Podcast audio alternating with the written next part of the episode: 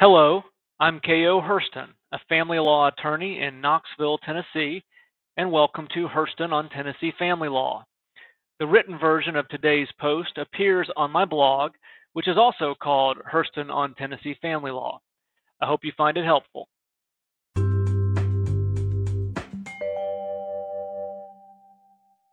As the Tennessee General Assembly squandered its limited time fighting imaginary culture wars this year, it still found a few minutes to spare on legislation affecting Tennessee family law. Let's see what they did. Domestic violence. Public Chapter 60 creates a new law to provide a lifetime order of protection against those convicted of felonies for assault crimes, assault, aggravated assault, domestic assault, etc., homicide, kidnapping, false imprisonment, human trafficking, and sex crimes. This lifetime order of protection stays in effect until either party dies. It is available to the victim of the crime or members of the victim's immediate family. Public Chapter 293 creates a new statute that allows victims of domestic abuse to break residential leases early and without penalty provided they follow the process set out in the statute. Child Custody and Visitation. Public Chapter 164 amends Tennessee Code annotated Section 3661028 to add aggravated statutory rape and statutory rape by an authority figure to the list of crimes for which a conviction removes any right to visitation or inheritance regarding a child conceived from the crime. The other crimes to which this applies are rape, aggravated rape, and rape of a child. Public Chapter 235 replaces Tennessee Code annotated Section 3661006E which prohibited a parent's disability from creating a presumption for or against a parent, with this. Greater than the disability of a parent alone shall not be considered for or against awarding custody to such a party unless the disability impacts the parent's ability to meet the needs of the child. I cannot imagine that ever happening in the real world, but okay. The legislature apparently thinks poor parents have had it too easy for too long. Child support. Public Chapter 227 deletes the provision in Tennessee Code annotated Section 3650101G, 4B, that used to allow child support services to modify the child support of low income obligors when there was only a 7.5% difference between the current obligation and the proposed one. Now, low income obligors are treated the same as everyone else, i.e., there must be a significant variance of 15% between the current obligation and the proposed one to allow a modification. Juvenile Court Public Chapter 568 establishes a law that creates a presumption that a child born to a parent who has already had another child removed to the custody of the Department of Children's Services for being dependent and neglected may be dependent and neglected such that the new child's birth must be brought to the court's attention. The court must immediately hold a hearing to determine whether additional measures are needed to protect the safety and well being of the family.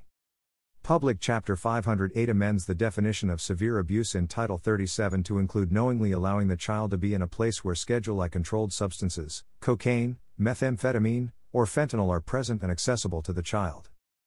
Termination of parental rights. Public Chapter 190 rewrites the factors courts must consider when determining whether termination is in the child's best interest. The new version of Tennessee Code annotated Section 361113I has 20 factors, many of which are duplicative and rewrite or expand the former factors. Notable additions include Termination opinions are way too long already. Now that they'll address 20 best interest factors, there will be more of this in law offices across the state. Whether the parent, the parent's home, or others in the parent's household trigger or exacerbate the child's experience of trauma or post traumatic symptoms whether the child has created a healthy parental attachment with another person in the absence of the parent.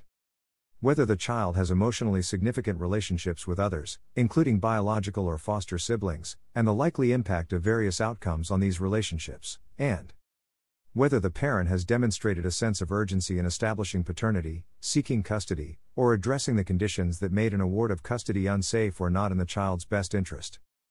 This change became effective on April 22, 2021. Adoption. Public Chapter 375 creates new laws prohibiting the Department of Children's Services from requiring a person or members of their household to get a vaccination before they can adopt a child or be a foster parent unless the child is less than 18 months old or has significant documented medical needs that would necessitate the vaccinations. This became effective on May 11, 2021. Public Chapter 101 removes all the laws governing the contact veto registry for biological parents of adopted children. Interestingly, this law doesn't take effect until July 1, 2022.